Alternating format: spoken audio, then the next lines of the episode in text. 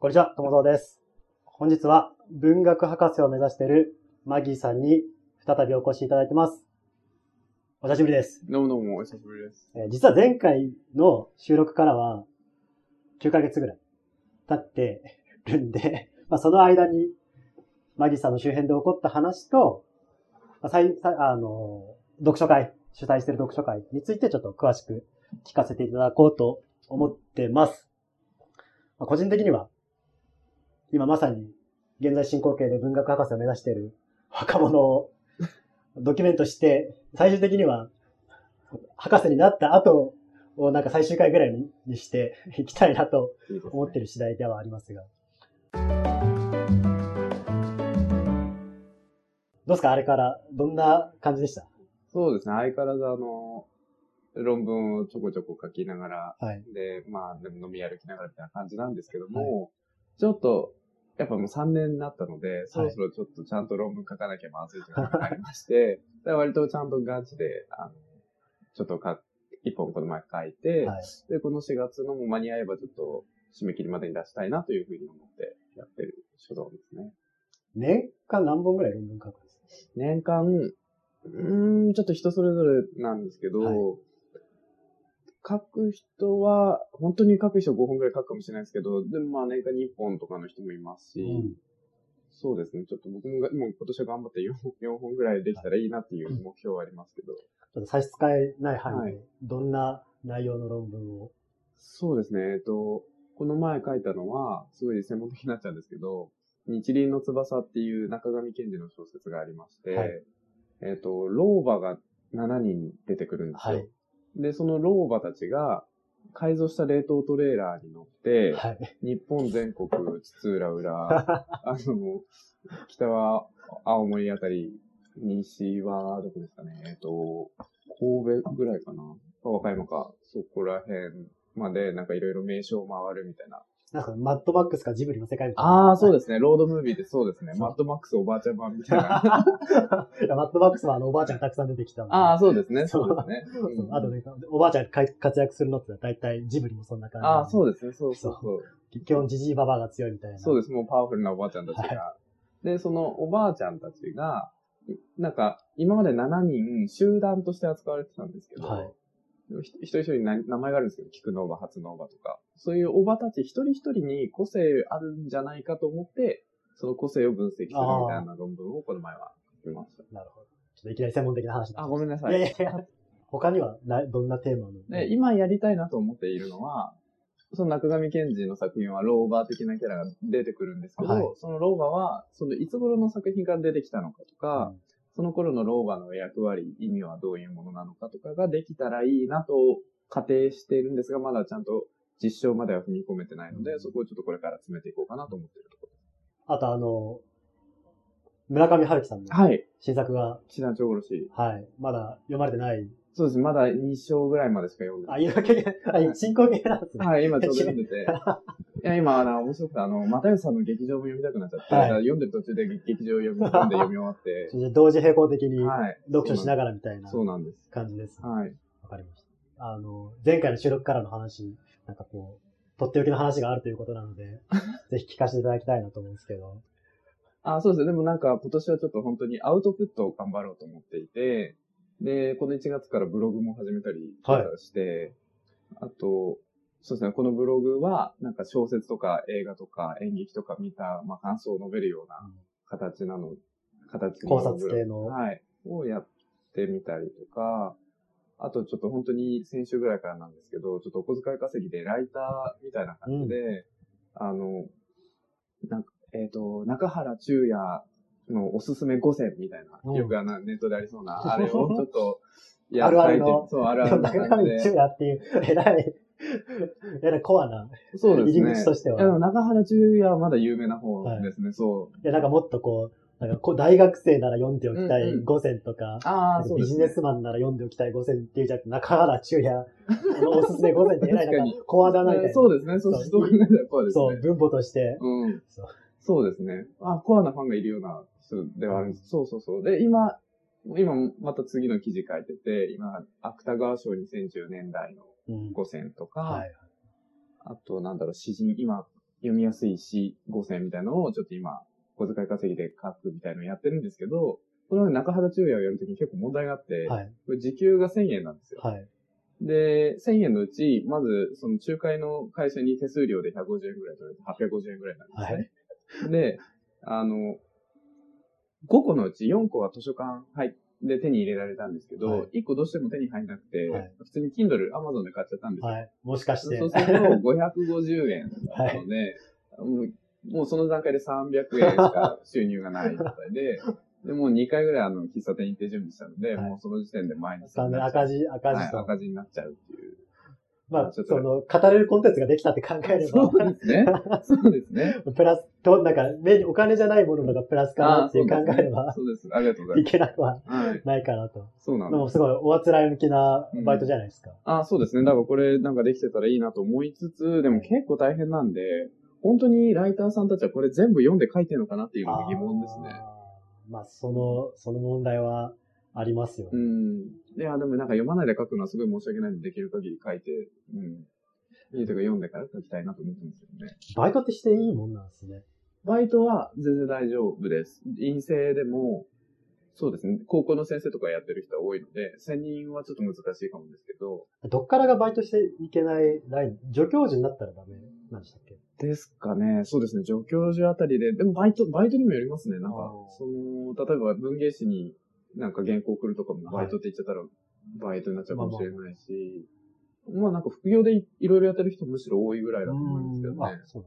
イメージとか違いました。ああ、そうですね。あでもルールもあると思います。うん準教以上はダメとか、そういうのもあるとは思うんですけども、大体大学教授もあの本書いたりとか、違う学会でなんかやったりとか、あの、むしろそっちの方で儲けてる教授とかもいますし、まあ、うん本業で食えるか 食えないかっていうのは確かにもありますし、ね。そうですね。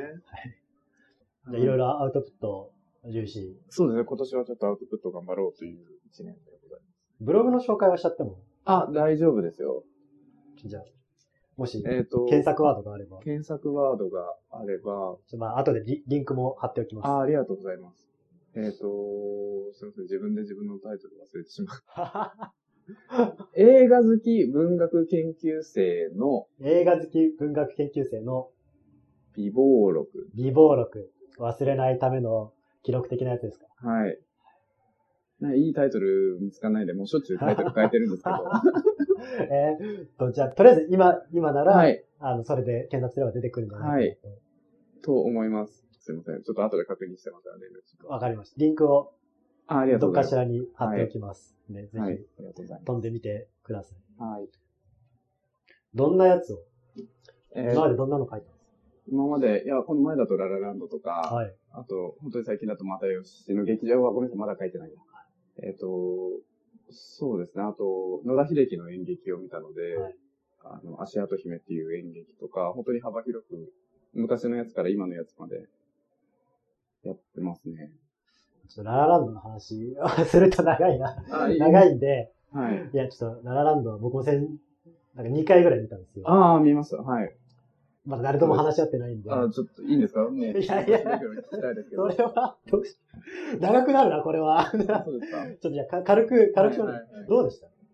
僕は音楽がいいなと、音楽と衣装がいいなと思って、はいストーリーは割とよくある、今までのハリウッドでもよくあるなぐらいな感じだと思ってたんですけど、それでも弾かす、引き込む音楽の力すごいなっていうのと、一応ストーリー考えると、あ、こういう人生を送らないようにしようっていう反面教師的な感じで僕は見てました。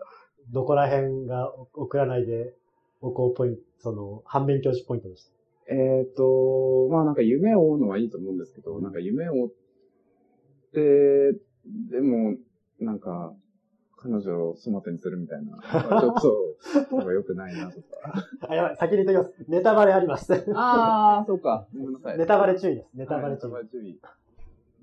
そうですね。まあ、ちょっと、悲し、悲しい感じもあったんです。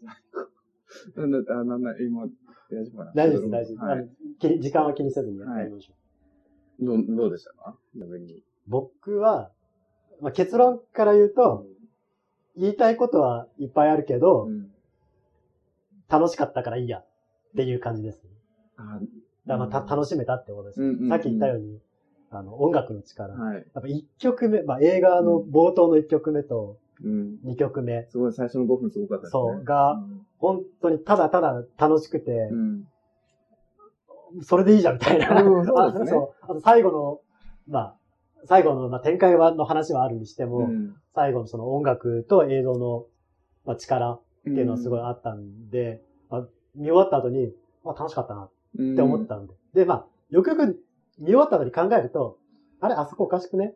とか、いや、あれ、なんであんなったんだろう？とか、うん。あの行動原理よくわかんなかったな、みたいな、こう、うん細かいところは、はい。まあ、つつけばつつこうと思えば、それはい完璧な映画の方が逆に少ないと思うんで、それはあるとは思うんですけど、まあ、じゃあ、じゃあミュージカル映画はい。のことの本質というか、うん。大事なところは何かって言ったら、まあ、歌とダンスうん。が楽しければ、うん。それはもう一級のミュージカル映画と呼んでもいいんじゃうんうんないか。うん。そうですね。多分それで楽しかったから、OK! っていう感想ですい。や、本当に思います。うん、音とダンスは本当にすごい一級ですね。だって、あの監督これで2作目ってちょっとすごいですよね。すごい。うん。ファッキンテンポの時もね。ファッキンテンポ じゃなくて、セッションだけど。まあだからまあ、ただこの、まあ賛否両論今、はい。起こってるのも、うんうん。そこに、えー乗れるか乗れないかみたいなところもあるとは思うんですけど、うん。まあでも賛否両論ある作品って大体、なんかた、楽しんでる人が圧倒的に多いからこそ、うん。あの、うん否定的な発言をすることによってこう盛り上がる側面があるんで、結局注目されてるってことですからね、そう賛否両論そう、だから賛否両論ある作品は、基本的にいい作品なんじゃないかなとうん、そうですね。思ってま本当に、あのー有名にすらならない文学作品も世の中いっぱいありますからね。す。辛い。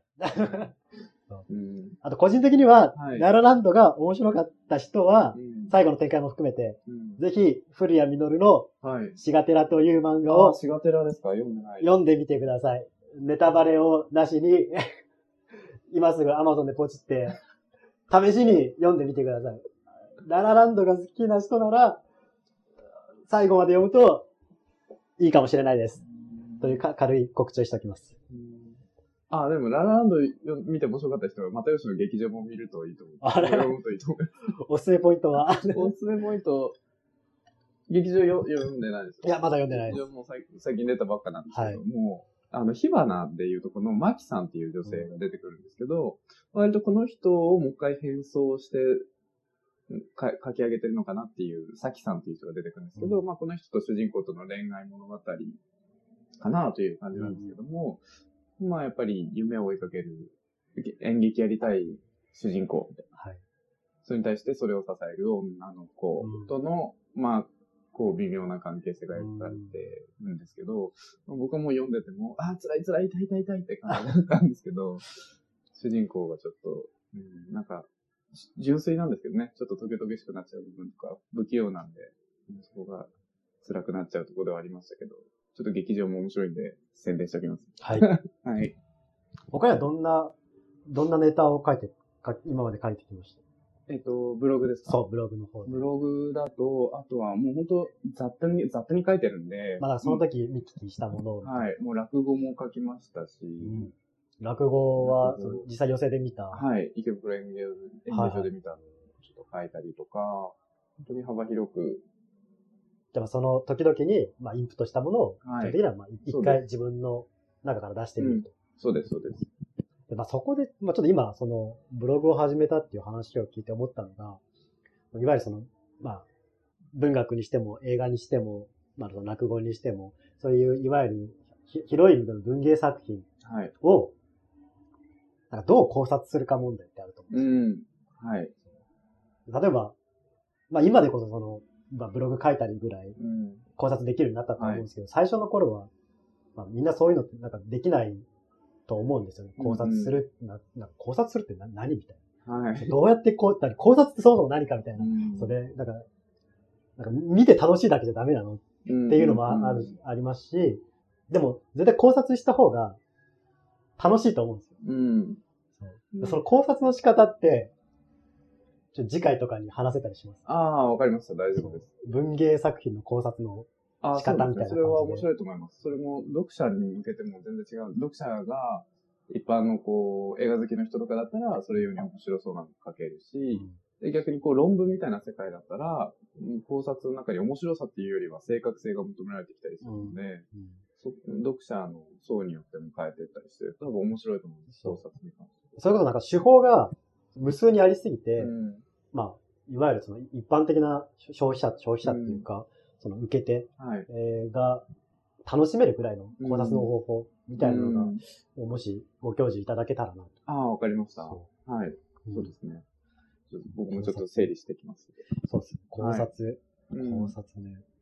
批評とかですね。そう。世の中にあるそのまあ本とか、はいそれまあネットの記事も含めて、うんっていうのは基本的にその考察した結果のアウトプットっていうのを僕らはまあ日々目にするじゃないですか。はい。それを、じゃあ自分がやるときはどうやってやるんだろうって知りたいときに、うんまあ、意外とその手引きとなるものはうん。少ないんじゃないかなってああ、思うんですよなるほど。そうですね。現代文の授業ぐらいでしか、そう、批評とか論文読まないですからね。そう。だからそれれを、なんか、まあ極端なこと言っちゃえば、大量にインプットすれば、まあなんとなくその、さ差異が見えてきて、うんその差異を考えることをすなわち、考察にななっていくとは思うんですけど、んはいまあそこまであインプットする人も、まあ多くはないかなとは思そううんで、ですね。うん。まあ、もっと気軽な、そう。そう、みんな自由できるのがあったらいいそうなとは思ってますよね。そこをね、ちょっと、こう、かん 簡単にって言っちゃないですけど、うんポイントまとめて、ぜひ、次はじゃあそれをやるがという感じでいきましょうか。レギュラー化嬉しいです。ありがとうごいや、ざいさっき言ったように、ます。あの博士になるまで追っかけますよ。はい。ありがとうございます。はい。頑張ります。ちょっとやっていきましょう。はい。じゃあ、それの間の話はそのぐらいで大丈夫ですかね？はい、そうですね。うんこんな感じですね。なんか言い言いそびれたことがああと小説も書きました。ええいいえそう大ネタ、大ネいタ。やいやいやいや、そんな大きくない10枚ぐらいのあれなんで、ちょっとちっちゃな文学集出してみて、まあダメだったんですけど、はい。まあ、ちょっと書いてたら面白いなと思ったんで、こっちもちょっとできたらいいなという気はしてますが。小えっ、と、長さはどんくらいの？長さは10枚、4、4センチ以内なので、全然短いんですけど、はい。まあ、400字詰めで10枚とか、まあ、4はいセンチ以内、そうですね。ちょっと地方のちっちゃい文学書に出してみて、はい。でもやっぱなんか書いてみると、すごい足りなくて、あもっと書きたかったけど、こんだけしか書けないみたいなのがあったんで、そうですね。4こんなセンってそんなに長くはないそうですすでよね。ね。すごい短かったんで。短編ぐらいの勢いで。うん。なんかもっと実数に縛られずもうちょっと書いてみたいなと思いつつ、うどこに発表すればいいんだろうっていうところもない考えもあったり、うん。ちょっとまあちょうどいい文学賞とかだったらまた出してみようかなというふうに思ってなんか最近発見したのが、公募、なんか公に募集するっていうか、はい公募ジャーナルみたいななんか雑誌があって、ます。なんかそこを見ると、はい。なんかいろんなその、なんかデザイン募集、はい。地方自治体とか、いろんなところ、津浦浦はい。のデザイン募集してますとか、なんかこう作品募集してますみたいなのがあったんで、そうあそうねそういうので探すん。いや、でもすごいですね。小説書いて出されたんですね。あ、いえいえ。それで面白ければいいですけど。いやいや、やっぱ何事も、やっぱこう、頭に、多分、多くの、その、まあ本を読ん、まあ、僕らが必ず物語をはい受けて育つわけじゃないですか。うんその中で、一回自分で書いてみようっていう人は、うん結構大、多くの人が思うと思うんですよ。うんただそれを実際じゃあ書いてみる。で、形にしてみる。うんそして、何よりその終わらせてみる。はい。そう。なんか最完結させてみる。うんっていうところまで持っていくっていうのは、やっぱ相当、ああ、そうですやね。やってみた人の中もい1、1、2%なんじゃないかっていうぐらい、うんうん終わらせるってことは難しいことだと思うんで。そうですね。あ一個書くだけでもすごい大変だったんで、はいあのサッカーの人たちあんなポンポン書いてやっぱ本当にすごいなと思いましたね。いや、本当に年になんか数本出す人は、うん どんな頭してんだろう。うんそうやっぱ物語のなんか入り口って、パッとイメージ、一シーン浮かべば、こう書き始められると思うんですけど、うんそれをじゃあ展開させて、まあ、天津さえ面白くして、終わらせるってなんか相当ないや、すごいですよね。スキルというか本当、に、もう尊敬するよね。まあ、書いてみてわかること結構ありました。実際にやってみて。はい。文体の問題とかも面白かったですね。うんあの、やっぱ、どういう、何かしらの文体を使わないと小説って書けないんで、はい選ばなきゃいけないんですよ。はまあ、単純に僕らが喋るとき日本語で喋るのか、英語で喋るのか、ロシア語で喋るのかみたいに、何かを選択しなきゃいけないんで、その時の文体ってのがなんかこう、絶対なんか必要性に迫られて、その文体が選ばれてるんだなとか、い。はい。そういう文体についてのちょっと認識が増えて、研究でも活かせそうだなというふうにちょっとなります。そうです。うん。僕が知ってる範囲だと、まあ、そう。まずし視点の問題。うんうん、一人称、はい。二人称、三人称、三人称、あとはなんかこう、なんかちょっとトリッキーなやつで、なんか信用の置けない、何でしたっけ？えっ、と、ありますね。信用の受けない語り手語りの、信用の置けない語りで、はい。とか、あとはまあその、デスマス症にするのか、うん。まあ最後の語語尾をどうするのかとか、うん。そう、いろいろ。僕は、だから、ずっと書きたくて書けなくて、はい主人公を女性にした瞬間にパッと書けるようになったんですよ。ええだから、どういうことですか？あ主人公を男にしちゃうとすごい自分と重ね合わせちゃうんですけど、うん女性にすることですごい虚構性が自分の中で生まれてなんかすごいスラスラ物語として書いてもいいのかなっていう、程よい距離感。はい、距離感が生まれて、すごい書きやすかったですね。太宰治とかが女性で書いてるのもそういうことなのかなって思うちょっと思ったり。ビヨンの妻。ああ、そうですね、ビヨンの妻とか。うんいや、そう、大ネタがありましたね。あ、大ネタですか、これ。いやいや、小説書くなんて、人生にあるかないかぐらいの。賞でも取ればあれですけど、まあ、いやいや書くだけだったいや、さっき言ったように、書き切ったことあが、あ、ありがとうございます。個人的にはすごいと思うんで。うん。そそうですね。またたまに書ければいいなというふうに思いました。どんくらいの期間で書いたんですか、それは。それはでも一週間ぐらい。あはや、早いですね。そうですね。やろうとかも短いんで年間52本書けるじゃないですか。そうですね。あんな短いんだったらどうなんだろう。いや、そんなネタがないですよ、やっぱ52 本書けばなんかもう短編5本ぐらい書けるじゃないですか。り。10×5 ぐらいで。そうですね。いけるかもしれないですね。いや、でも、発表する場所がやっぱないのが今一番辛いですあねあ、。そうですね。うん、どこに発表していいのかちょっとよくわかんない。でも、なんか、人によってはある程度その、何々賞とか、あはいこの、えーオーディション、オーディションっていうか、まあ、文学賞に向けはて書いたりはしないんですか？それともなんか、ただ、とりあえず書いてみて、出来上がった結果、その時あるものに書い出してみるっていうか。そう、どっちかというともう僕はあの、賞ありきじゃないと、なんか書く気力起きないんで、今のところは。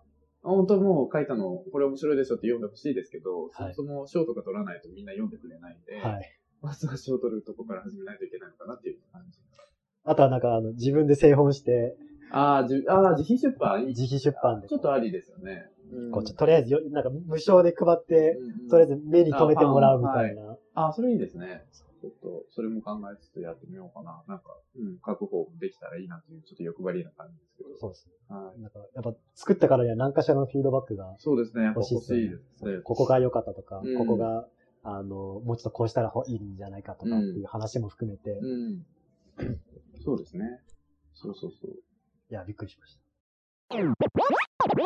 じゃあちょっと非常に長い前置きになってしまったんですが、ここからちょっと本題で、えー読書会はい。について、ちょっと今日はいろいろお伺いしていきたいと思います。でマギーさんは、えー読書会を、えー読書会の名前が、忙しい大人のための読書会。えー本日来ていただいているマギーさんは、忙しい大人のための読書会を主催しています。ので、まあ、読書会について、いろいろ聞いてみたいと思います。よろしくお願いします。あ、よろしくお願いします。はい。で、まあ、まずはざっくり、読書会っていうのは、まあ、一体どんなものかっていうのがあると思うんですよね。で、まあ、ただその、それをこう、まあ、永遠とこう輪郭を話すのではな、まあ、話してみてもいいんですけど、ちょっと3点ぐらいに絞って、まあ読書会っていうのは、まあ、そもそも何をする会なのか。で、まあ、どんな人が参加するのか。で、まあ、最後に参加するために、まあ、もし参加してみたいと思った時に、参加するためには何をすればいいのか。っていうのを、この3点についてちょっと話を伺っていきたいと思います。はい。じゃあ、まずはその、そもそも何をする会なのか。なそもそも何をする会なのか。ということで、その読書会っていうものを、まあ、皆さん聞いたことはあるとは思うんですが、まあ、僕のイメージとしては、こう課題図書を読んできて、で、その後なんかみんなで集まって、ああだこうだ言うのか、なんか一点のなんか結論に向かっていくのか、そこら辺はまあ、実際どうなんですか？そうですね。あの、本当に課題図書を決めて、それをあらかじめみんなで読んできて、で、えーそれで話し合うっていうのが、まあ、多くの読書会で多いのと、僕の読書会もそうなんですけど、はい。うん、そうですね。ど、どんな話をするんですか？いや、もうそれは蓋を開けてみないとわからないんですけど、でも一応、そうですね、一周、自己紹介まずしてから、はい。で、まあもう一周みんなで感想をとりあえず、あの、自由に言ってもらって、はい。そこからスタートするという形になるんですけど、はい。もう別にあの、司会、僕僕の司会がこっちの方に話を持っていきたいとかは、設定せずに、はい。もうその場で出た話をどう、だ例えばこの場面、どういう意味なんだろうとか、この小説、これ、どどういう意味とか、そういうのをみんなで話し合いながら、そうですね、新しい作品の魅力をちょっとまあ、みんなで知ってるみたいな、うん。そういう形になるかなというふうには思いますけど。なんかこうじゃあ内容を、まあ、内容理解を深めていく、うん。そうですねようなイメージで。はいそうですね。それが多い、でもまあ基本路線としてあって、まあ例えばでも、えっ、と、この太宰やるんですけど、太宰だったら、あ、この時太宰こんなこと考えてたんだみたいな、ちょっと作家のこと考えてみたりとか、あるいはもう最、最近の自分の恋愛談に当てはめて、ああ、こういう男いるよね、みたいな そう。いうぐらいの軽い感じもありますし、もう本当に自由にそこは思ったことをみんなで話していくみたいなのが、一応僕僕の読書会はそういう形でやってます。基本的には皆さん初対面の方が多いんですそれとも結構レギュラー化し、レギュラーメンバー化してるというか。そうですね。いや、初対面の人もかなり多いですし、もうレギュラーみたいな感じで来てくれる方とかも、あの、いるので、それ両方いらっしゃるのはすごいありがたく思ってます。まあじゃあ参加する、まあちょっと今参加し、参加者の話が出てきたので、はいまあ参加する人たちっうんていうのはど、どんな人が多いんですか？そうですね。本当にこれも様々で、えっ、と、もうそこら辺、あの僕のやってるコクテイルという古本屋兼酒場っていうところでやってるので、この酒場に来る、あの、常連さんのお客さんとかもフラッと寄ってきてくれたりしますし、あとはまあ、でもお堅い感じで文あの文学研究者とか文芸評論家の方とかも来てくれますし、詩人の人とかもいますし、あとは、そうですね、道端のご近所のたまたま見たんで来ましたっていう人もいますし、あと大学生の男の子か、だからぜ前半の方だいぶ濃くないですか？人生が。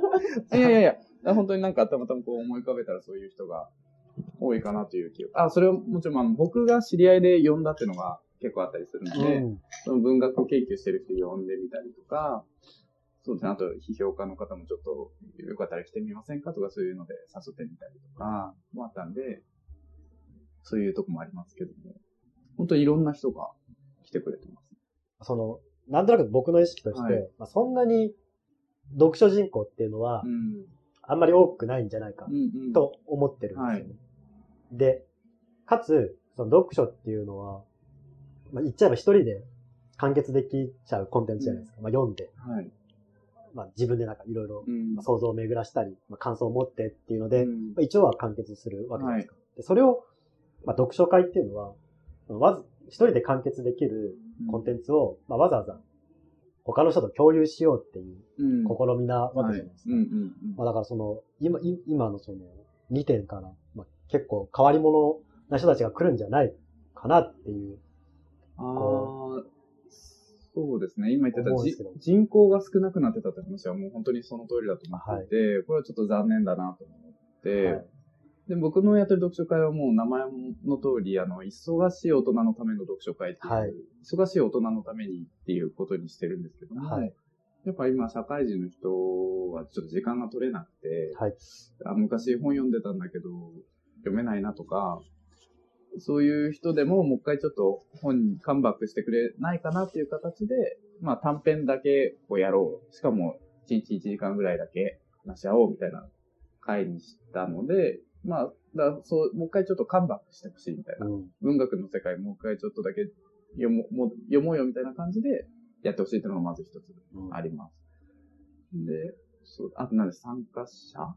そうですね。あの、まあ、ちょっとこはい。う、読書会に参加したことのない立場としては、はい。まあだから相当な変わり者たちが来るんじゃないかああ、な。いやいや、こう、一抹の恐怖を覚えるんじゃないかなと。変わった人もいますけど、まあ、それ それで楽しいですし、はい逆になんかこう、今まで本全く読んできませんでした。でも、ちょっとこれを機会に読んでみたいですっていう人も来てくれたりしてて、全然あの、変わり者ってことはないと思います。ももうなんかもう狼の群れに入り込む羊なんじゃないかみたいな。う、もう本当にむしろ初心者の人ほど来てほしいぐらいアットホームな感じでやってるので、むしろ読んでない人にぜひ来てほしいぐらいな感じですね、普段。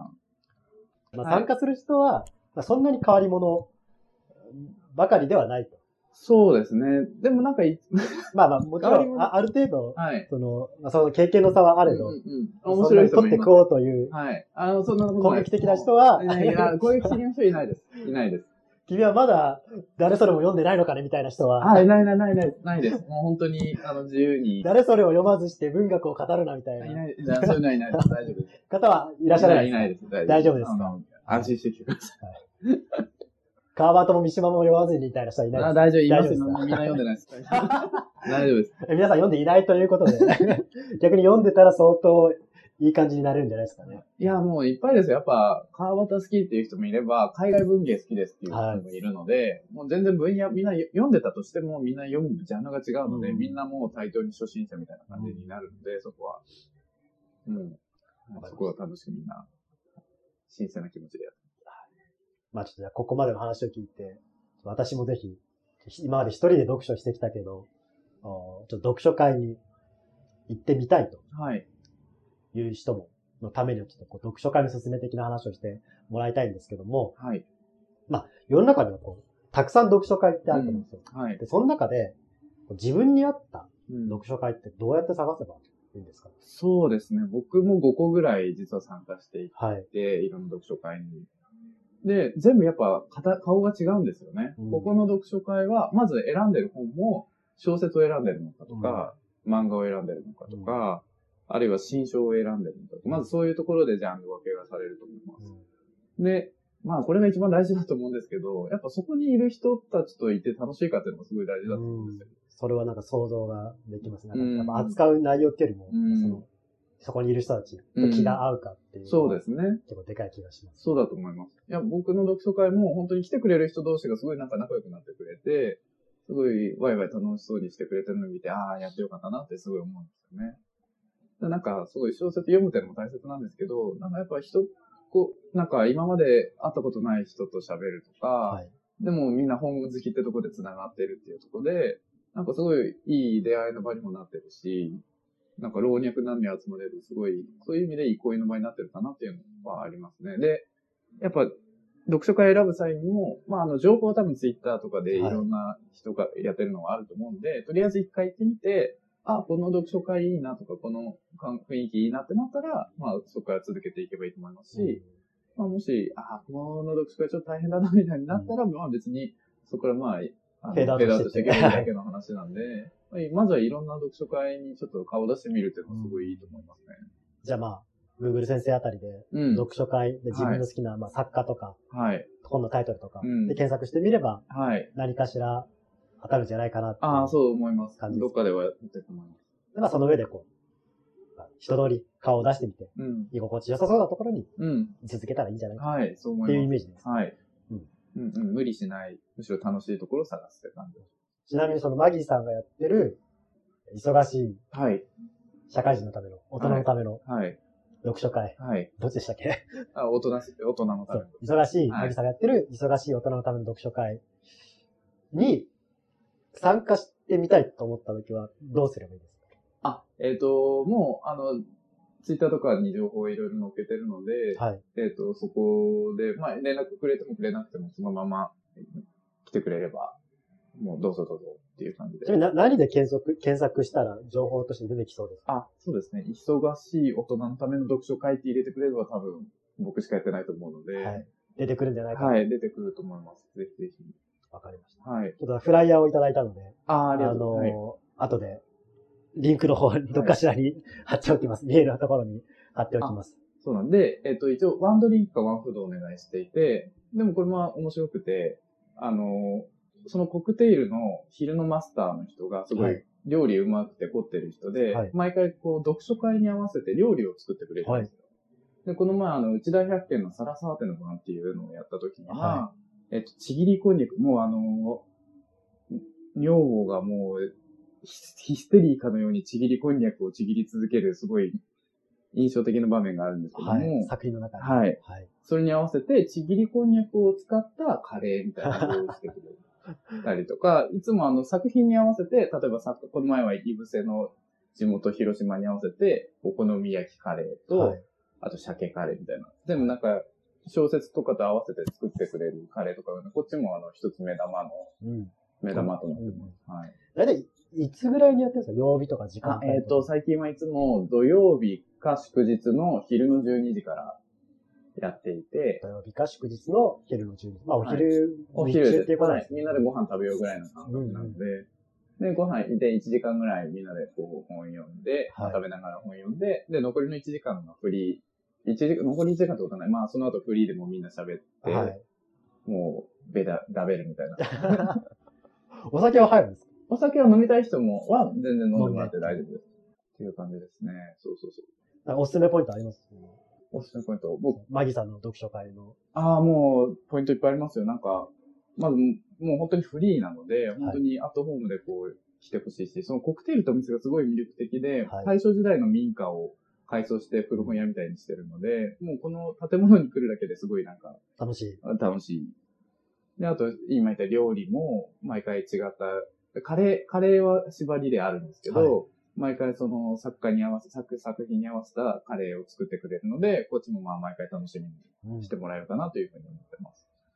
今までどんな作品を扱ってきたんですか？あ、そうですねまあ、キンキンのやつの先に告知をもししあたければ。はい。ありがとうございます。えっ、と、次回は、あ、ごめんなさい。3月25、4月8日とかそこら辺に、太宰でまず読書会を2つ連続でやります。太宰治の富岳百景をはい。やるんです。はで、なんで富岳百景かというと、この前、いぶせますじをやって、はい。いぶせますじの三章号からはいはい太宰に行くんです。この富岳百景に、いぶせますじが出てくるんですよ、うん実名で。うん。だからちょっと、つながりで。はい、つながり。中のつながりじゃないけど。そうなんです。あの、今まで何やってきたかっていうのにもつながるんですけど、、はいつもしりとりみたいになるようにして課題図書決めてるんですよ。で、今回は、イブセと太宰仲良くて、まだ、富岳百景。で、その次も太宰の女性と、まあこれ太宰フェアということで太宰をやろうと思って、はいで、えっ、と、太宰の女性とは女主人公なので、はい女主人公でなんか読みたいのあるかなと思った時に、その次は樋口一葉の竹比べうん。うん。をちょっとやって、うんで、今度、まあまだわかんないですけど、樋口一葉の次はちょっと女性作家なので、どうか海外あたりの女性作家じゃ誰かできないかなっていうふうに思います。ごめんなさい、日程が、あと、まあ、連想ゲームみたいな感じで、あ、そうです。その。その扱う作品を決めていってるって感じ。はい、そうです。いはい。じゃあ、改めまして、日程は、はい。はい。えっ、と、3月25日土曜日に、3月25日の土曜日。はい。太宰治富岳百景。はい。4月8日土曜日に、太宰治女性と。女性と。はい。4月22日土曜日に、はい樋口一葉竹比べ。はい。はい。これ全部12時から、その高円寺のコクテール書房というところではい。やっております。はい。ぜひ。あの、当面はじゃあ、土曜日のはい。12時。そうです。はい。公演ということで、はい、高円寺、もしお近くの方いらっしゃいましたら。はい。ぜひ参加したいという方は、はい。どうすればいいんですか？参加したいという方あ、は。もう直接来ちゃってください。直接来ちゃって、その時間に行けば、あの、この、これを見、聞きました。来ましたって言って、はいえーえーボッドキャストの回を聞いたとはい。いう話をして、はい。そのコクテール屋さんに、はい。まあ、今言った3月25 8日、4月22日も来てくれれば。にコクテール屋さんに直接行っていただければという感じですね。はい、そうです。ぜひ、お待ちしています、。あお待ちしてます。よろしくどうぞ。僕は、土曜日は多分行けないので、えいえ、あの、そう祝日とかにやるときもあるので、はいその時もしお時間祝日そうも忙しいですかね。そうなんですよね。ちょっとあの、世の中の祝日と関係ない。